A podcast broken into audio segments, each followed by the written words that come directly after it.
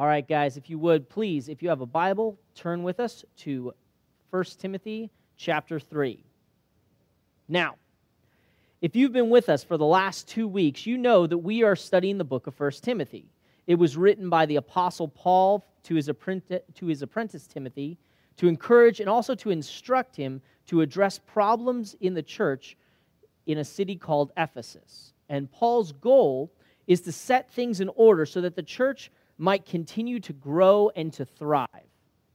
Now, think of Paul as essentially here as pruning a tree. We prune trees so that they uh, grow stronger and more fruitful, even though it means sometimes that branches need to be cut off.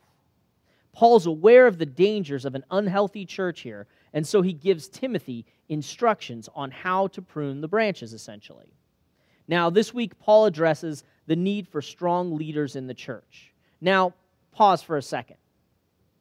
If that's not you, if you're not a pastor, if you're not a deacon, and you have no desire ever to be those things in life, I, what I want you to do right now is not follow that instinct to simply flip the switch off in your brain and say, this week's not for me. As a matter of fact, I believe this message is for anyone who desires to follow Jesus. It's a sermon for everybody.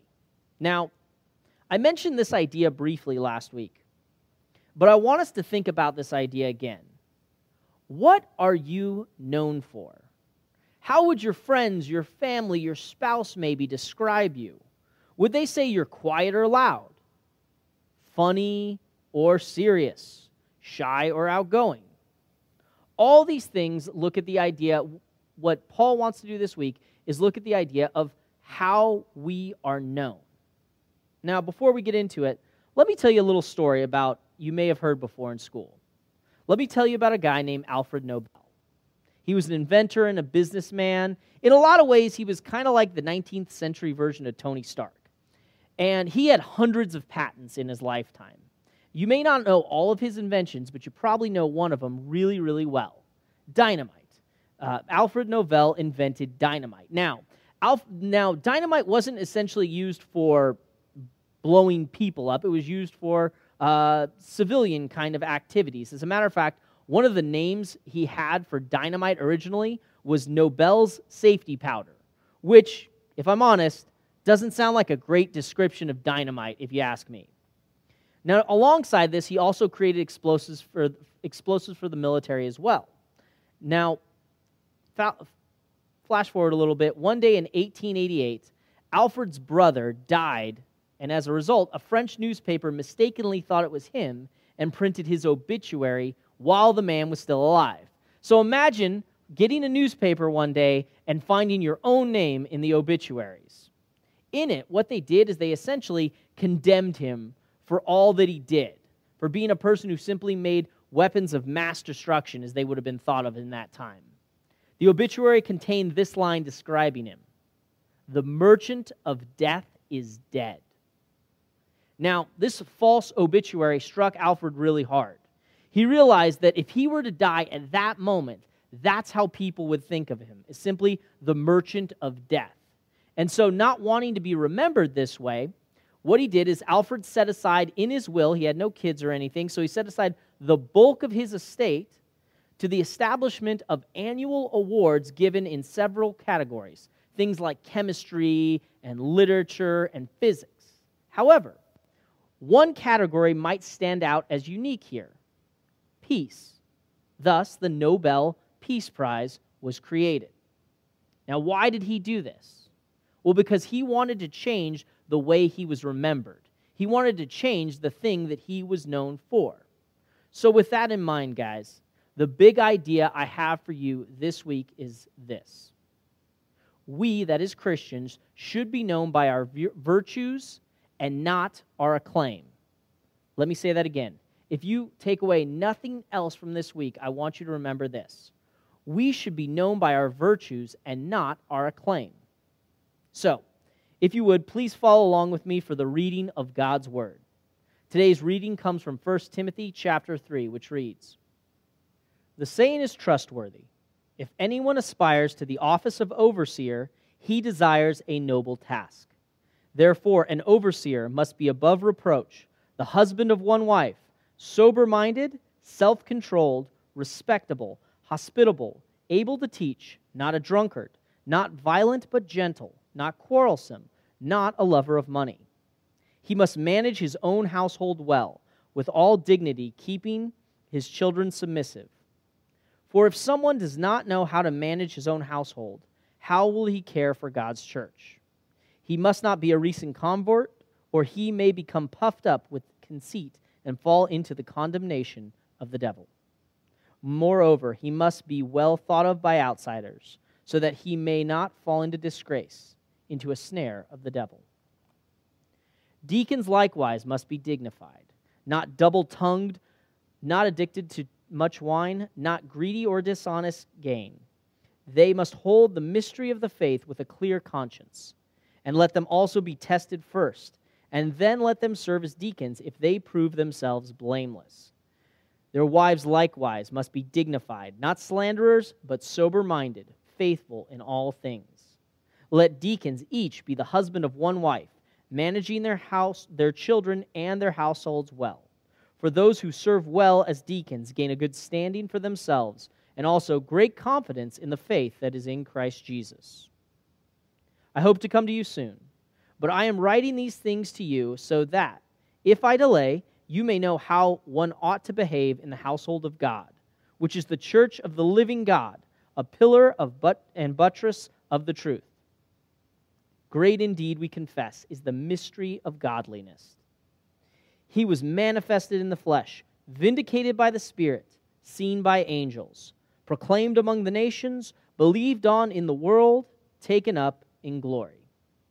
This is God's word. Now, Paul begins with this statement. The saying is trustworthy. If anyone aspires to the office of overseer, he desires a noble task. I want to draw your attention to the phrase, if anyone aspires to. Now, what I want to make clear here is that Paul is not throwing out cr- criteria that only a few people themselves uh, should apply to. Basically, if we look at this list of characteristics or virtues here, it's not simply for the cream of the spiritual crop. And the reason I point this out is because if not, what you're going to do is turn your brains off and say, well, I'm not a leader, none of this applies to me. Not the case. See, there's a real danger if we think that Christian character is basically like playing a professional sport.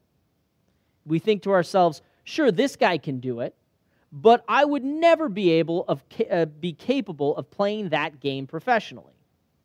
This is the way we kind of reason with spirituality too. But here's the thing, guys. Christianity is not like that. It's not something that just a few gifted people can do, and the rest of us are left to simply sit by on the sidelines. Instead, God is calling everyone who trusts in Jesus for salvation to be a part of the work that He is doing in our world. Now, if you were with us last week, you might think that I'm changing my tune here a little bit. Last week I taught that certain roles are specific to certain sexes. S- specifically, I said the office of elder or overseer or pastor, as you might call it, basically the chief position of leadership in the local church, was limited to men. By the way, if this statement I just made is shocking to you, feel free to go back and listen to last week's sermon. It's all online. But I... But am I now changing my position by saying that what Paul says here applies to everyone? Not at all. Why? Because I'm not talking about the position itself here, but rather the qualifications for the position as being something all Christians should strive for. See, one of the things scholars have noted about this list of characteristics we see here, or virtues, that Paul holds up, is that most of them, actually all of them, except for under, an understanding of the gospel, were generally accepted virtues in the Greco-Roman culture that Paul himself lived during. As a matter of fact, most of these virtues are still valued today, as a matter of, in fact. So this isn't Paul holding up some impossibly perfect standard here. People still aren't keen on angry, greedy, violent drunks anymore nowadays either. Now, does that mean everyone is going to be an elder or a deacon? No. But I can't imagine a better dilemma for a church than to have too many people who are qualified for this office. Guys, if there's one problem I think would be great for us to have is when trying to pick more elders, more deacons, we go, man, there's nothing but a bunch of great dudes here to pick from. Now, all Christians, regardless of position or gender, should desire these characteristics. Now, note this, guys. Even if you will never hold one of these positions, your life will still be better by aiming to have these virtues in your life. So whether you never hold a position of leadership in a church, your life will still be better by aspiring to these characteristics, by aspiring to these virtues. Now, Paul does lay out two offices here. Those are the office of overseers, or you'll also hear me refer to this as the office of elder or pastor. We use these words interchangeably, and also deacons. Let's talk about these for a second, guys. What do they mean? How are they similar, and how are they different from each other? Well, to understand this, you have to understand the way Christian ministry is described in the Bible. Ministry is just another word for service. So when we talk about Christian ministry, don't think of like, you know, high church kind of things. Think about the idea of Christian service. So all Christian service or Christian ministry can essentially be divided into two categories, those of word and those of deed. In other word, in other words, all Christian ministry consists in what you say and what you do. Both of these services are necessary, but also neither is completely separated from each other. So there should be some overlap here, a lot of overlap between ministries of word and ministries of deed. A person who only says good things but doesn't actually live by them, we call that person a hypocrite. Likewise, a person who does good things but has no reason for why they do them is essentially living a meaningless existence. Now, healthy ministry, what I want to show here, therefore should involve both the right words but also the right actions to go with it. And for that reason, the Bible acknowledges two offices of leadership in the church that focus on each work especially without excluding the other. So elders need deacons, deacons need elders, and the church as a whole needs both in order to accomplish their God-given purpose in life. So Paul outlines the sort of character that a leader possesses here. Uh, is specifically a, a leader should possess in the church. Now, on top of that, remember, there were already leaders in place in Ephesus who were just bad ones. They didn't do the things we were supposed to be doing here. So what he's doing is also drawing a contrast between the false leaders in Ephesus and then also what real leadership actually looks like. So what does a good le- leader look like? Well, basically, calm, controlled, honest, rational, welcoming. These are some of the big ones. And I could break each of these ones down for you and tell you what the word means, but to be honest with you guys, most of things of these things are so universally recognized as being the kind of traits of, of someone who's just a good person, just a good dude, is, they would almost be redundant. Calm people are calm. Controlled people are controlled. It explains itself. Rather, what I want to do this morning is focus on two specific aspects that we find here, that we find are characteristics or virtues of a leader, specifically experience and reputation. First, let's talk about experience. So, of the elders, we read in verse four, he must manage his own household well, with all dignity, keeping his children submissive. For if someone does not know how to manage his own household, how will he care for God's church? He must not be a recent convert, or he may become puffed up with conceit and fall into the condemnation of the devil. Likewise for deacons, we read this in verse ten. And let them also be tested first. Then let them serve as deacons, if they prove themselves blameless. So what do we see here? Well, first, we see that the home is a good sign of someone's leadership.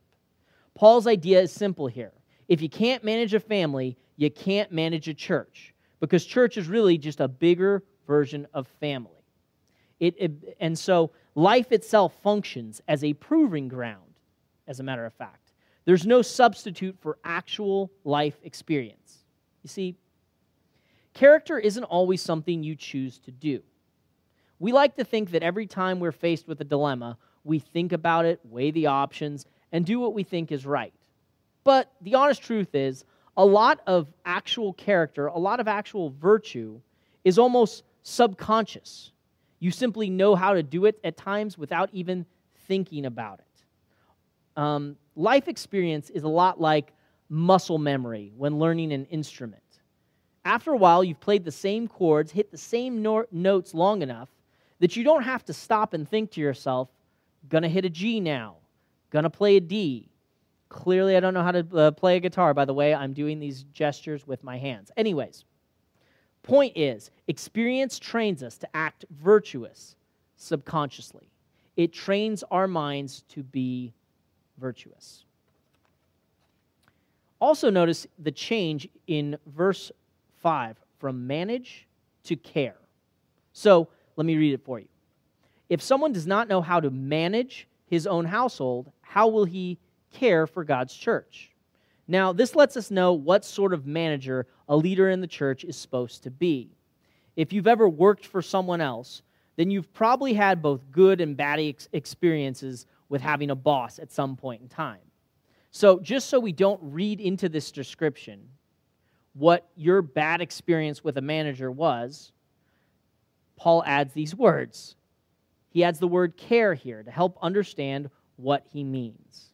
See, management of God's household or management of your own household uh, that doesn't show compassion for the people you have trusted in your care, guys, it isn't biblical leadership. Now, Paul also warns about putting inexperienced Christians into a position of leadership too quickly. So in verse six, he writes that an elder must not be a recent convert, or he may become puffed up with conceit and fall into the condemnation condemnation of the devil. Now, I've seen this happen before, guys, personally. Basically, what uh, this is a scenario, if you've been a part of church and you've been a part of ministry in church long enough, you've seen this probably work out. Someone who everyone already likes, he's just the natural loved dude guy that everybody loves, comes to faith. And because this person is one of those people that everybody likes, they're quickly asked to serve in leadership. But see, the problem is, walking by faith is really a lot like getting your sea legs. Experience allows you to keep calm even when the situation around you is anything but calm, because you get used to it. So you take somebody who's really nice, really likable, just became a Christian, you're like, this guy's awesome, he's going to be he's going to be super uh, beneficial to our ministry. You give him a position of leadership too soon, and as a result, what ha- ends up happening is they get burnt out really, really quickly. Guys, I've seen it too many times. So don't be too quick to call someone a leader. So then how do we actually do this? How do we move anyone naturally into positions of leadership? See, I, I believe one hundred percent that the Bible calls us to train up leaders. I think make disciples implies training people to be leaders. And in order for the church to survive, new leaders have to be developed. New leaders have to be trained. So how do we do that? Easy. We test their faithfulness. Uh, he says, Paul says in verse ten, and let them also be tested first, and then let them serve as deacons if they prove themselves blameless. So, a little bit about myself, guys. I am probably, I'm guessing, not the oldest pastor anyone who's watching this has had. Maybe, for some, I'd like to think I'm even the youngest. Who knows? Maybe I'm somewhere in the middle. But one of the things I am most thankful for in my journey to becoming a pastor is this. Basically, this isn't my first job in Christian ministry. It's not my first role in Christian ministry either. Uh, before this, I was a youth pastor. Before that, I was a kids minister. And before that, I was about a million different Sunday school teachers, uh, men's ministry leaders, and any and any other volunteer position in, in the church in between. And I'm so thankful for this process, because really what happened is these smaller responsibilities prepared me for the greater responsibility I now have. It doesn't surprise me then when I see people and hear about someone burnt out in a church because they were uh, put in a prominent position that, frankly, they weren't prepared, they weren't ready for. So by not allowing me to move ahead too quickly in leadership, I one hundred percent believe this was God protecting me and guiding me in this whole process. Now, this is something we want to consider as a church. Are we providing ways to get people experience? See, we want to create smaller, we want the path to, to leadership development to be a whole bunch of baby steps. Uh, we want to give smaller responsibilities and greater responsibilities as people prove themselves. And as a result, what I believe what we'll see is that more leaders develop in our church. Uh, as silly as it might sound, guys, the first rule in getting experience is get some experience. So, experience matters. Second, I want to talk about reputation, guys. Look at verse seven. Moreover, he, that is the overseer or elder, must be well thought of by outsiders, so that he may not fall into disgrace, into a snare of the devil. So, what I want you to understand is that a Christian's leader's reputation matters, even his reputation with non-Christians. Well, why? Well, a couple dangers that essentially, uh, that um, Paul brings up here that essentially mean the same thing. Falling into disgrace and also falling into a snare of the devil. Now, how do these two things go together? Well, because in leadership, the church's reputation as a whole is at stake, and the devil would like nothing more than to simply take down the credibility of God's people. So if a man leading in a church has a bad name outside of the church, it reflects badly on all of us. Most importantly, it reflects bo- poorly on the God we represent to the world around us. Now, just notice this idea, guys. You'll see it uh, pretty often. Notice any time a pastor is like brought up on charges for whatever reason, what you're going to find is the media has a field day with it. They will use it not only as a reason to bash that person, but as a reason to bash their church as a whole, and often as a reason to bash Christianity as a whole as well. Now, as I say this, my own objection comes to mind, however. I'm saying reputation matters, but I think to myself, what about grace? What about forgiveness? Don't leaders need grace and forgiveness too? Absolutely they do, certainly. But there's a danger in mistaking how God sees people and how people see people.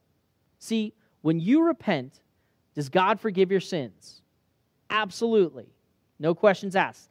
Does that mean no one else will ever remember the mistakes, the sins you've committed? Not necessarily. See, keep in mind, we're talking about leaders here.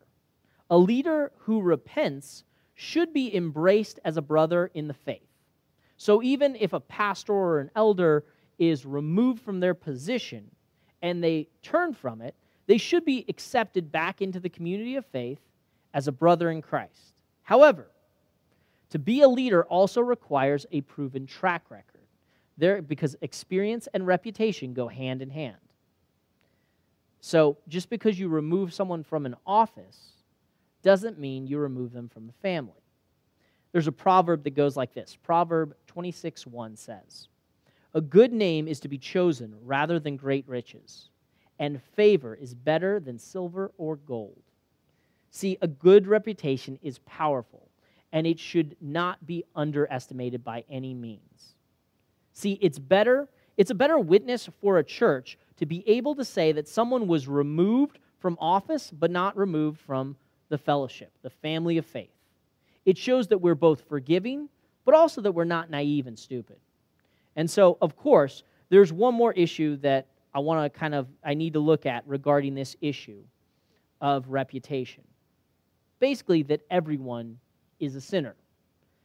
More specifically, that I, myself, am a sinner. Guys, I'm an elder here. Robin's an elder here. I sin daily. Robin sins daily too. Does that mean that I should be fired and we should both be removed from office? And the honest answer is, it depends. Certain sins, specifically uh, a habit of certain sins, are a sign that something needs to be done. However, if I'm one hundred percent honest with you guys, the Bible doesn't give you this exhaustive list of deal-breaker sins. If you do this one, you're okay. If you do this one, you can't do the office anymore. There's some of those, but there's a lot of reasons for which a pastor or an elder might be removed from an office. Um, it gives some examples, but the Bible ultimately puts the decision on you, the congregation. This is one of the reasons, by the way, why we're Baptists, guys, because we ultimately believe that churches decide who they are willing to follow. Now, when I came here, I was voted in as, as a pastor. That means leaders from within the church, uh, select, select uh, basically leaders which you selected from within the church, uh, met with me, spoke with me. I spent time with them. I spent time with you guys, and you decided that you were willing to follow my leadership. That means you felt I was the person God had called and equipped to lead this church. Am I perfect? Far from it. But I am committed to growing in my faith, and that includes being willing to admit when I'm wrong and turn from my mistakes. See, this is one of our core convictions we hold as a church. Our changed lives give proof to our message. See, I want all that to be true of all of us. I want all of us to live lives that point people to Jesus and not turn others away from him. All this is to say, guys, reputations matter, and reputations are built on experience. So why does this all matter so much? Well, Paul goes on to explain that the church is, in verse fifteen, a pillar and buttress of truth. See, the great danger in an unhealthy church is that the truth of God is maligned. See, you and I don't just exist for ourselves. We are a part of something much grander, much bigger. We are God's representatives to the world, and as such, we want to live in such a way that these truths are well supported by our lifestyles. So having laid this out, Paul ends this section by quoting what would have been a line from an early church, uh, or an early church hymn.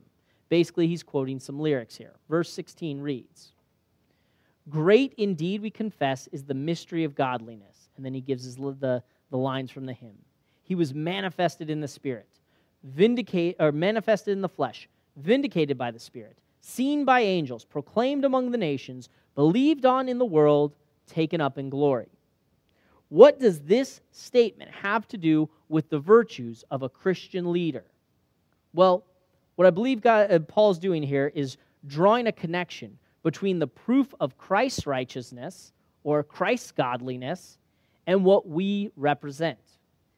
In, in essence, it motivates us. See, Jesus is great, and we exist, exist to make his greatness known to the world. Because the hope we have is so great, it should drive us to seek these virtues. What in essence he's saying is that the goodness of the gospel is what will motivate us to virtue. Now, don't miss this. We are not meant to be godly people only for our own benefit, though there's great benefit in godliness, but for the sake of the gospel, which has freed us to actually pursue that godliness. See, there are those who think that godliness is a burden, just a set of rules that we have to uphold so that God will approve of us. That's not the case, guys. Jesus Christ has obtained our approval before God, and a life of godliness is the best possible life to live. See, God has freed us from the burden of validating ourselves so that we can experience the joy of living for him. So I come back to the question, what will you and I be known for? My desire is not that Reconciled Church will be known for amazing music, powerful sermons, or great kids ministry. All those are good things, guys, but God has simply called us to be known for more than that. I want us to be known for being people who sought to follow God with all that we have. In essence, men and women of virtue. I want us to be known as people who sought to live godly lives, not because we feared God's anger, but because we deeply understood God's grace. So in closing, don't sell yourselves short in life, guys. God has called you to be recognized as one of his people, to uphold the truth and also to live by it. Likewise, God has called those of us who lead to set an example for others to follow. Now, we may live in a time where virtue has fallen by the wayside, but by God's grace, we will reclaim it. Bow your heads, let's pray.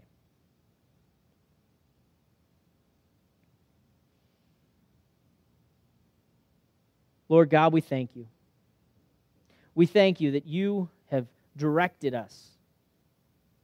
You've not left us to speculate and wonder how we should be as a church. You have laid out the characteristics of leaders, and you say that whoever aspires to these things aspires to a noble task. God, help us to aspire to a noble task this, this week. God, give us the strength and the discipline to pursue virtue. But also, God, give us, give us the ability, the willingness to repent when we mess up. Lord God, we don't do any of this because you want us to prove ourselves to you. Lord, we do all of this because you already approve of us. And you say those, uh, and you want those of us who trust in you to experience the joy you've set apart for us and to be your representatives to the world around us. God, use us for that this week.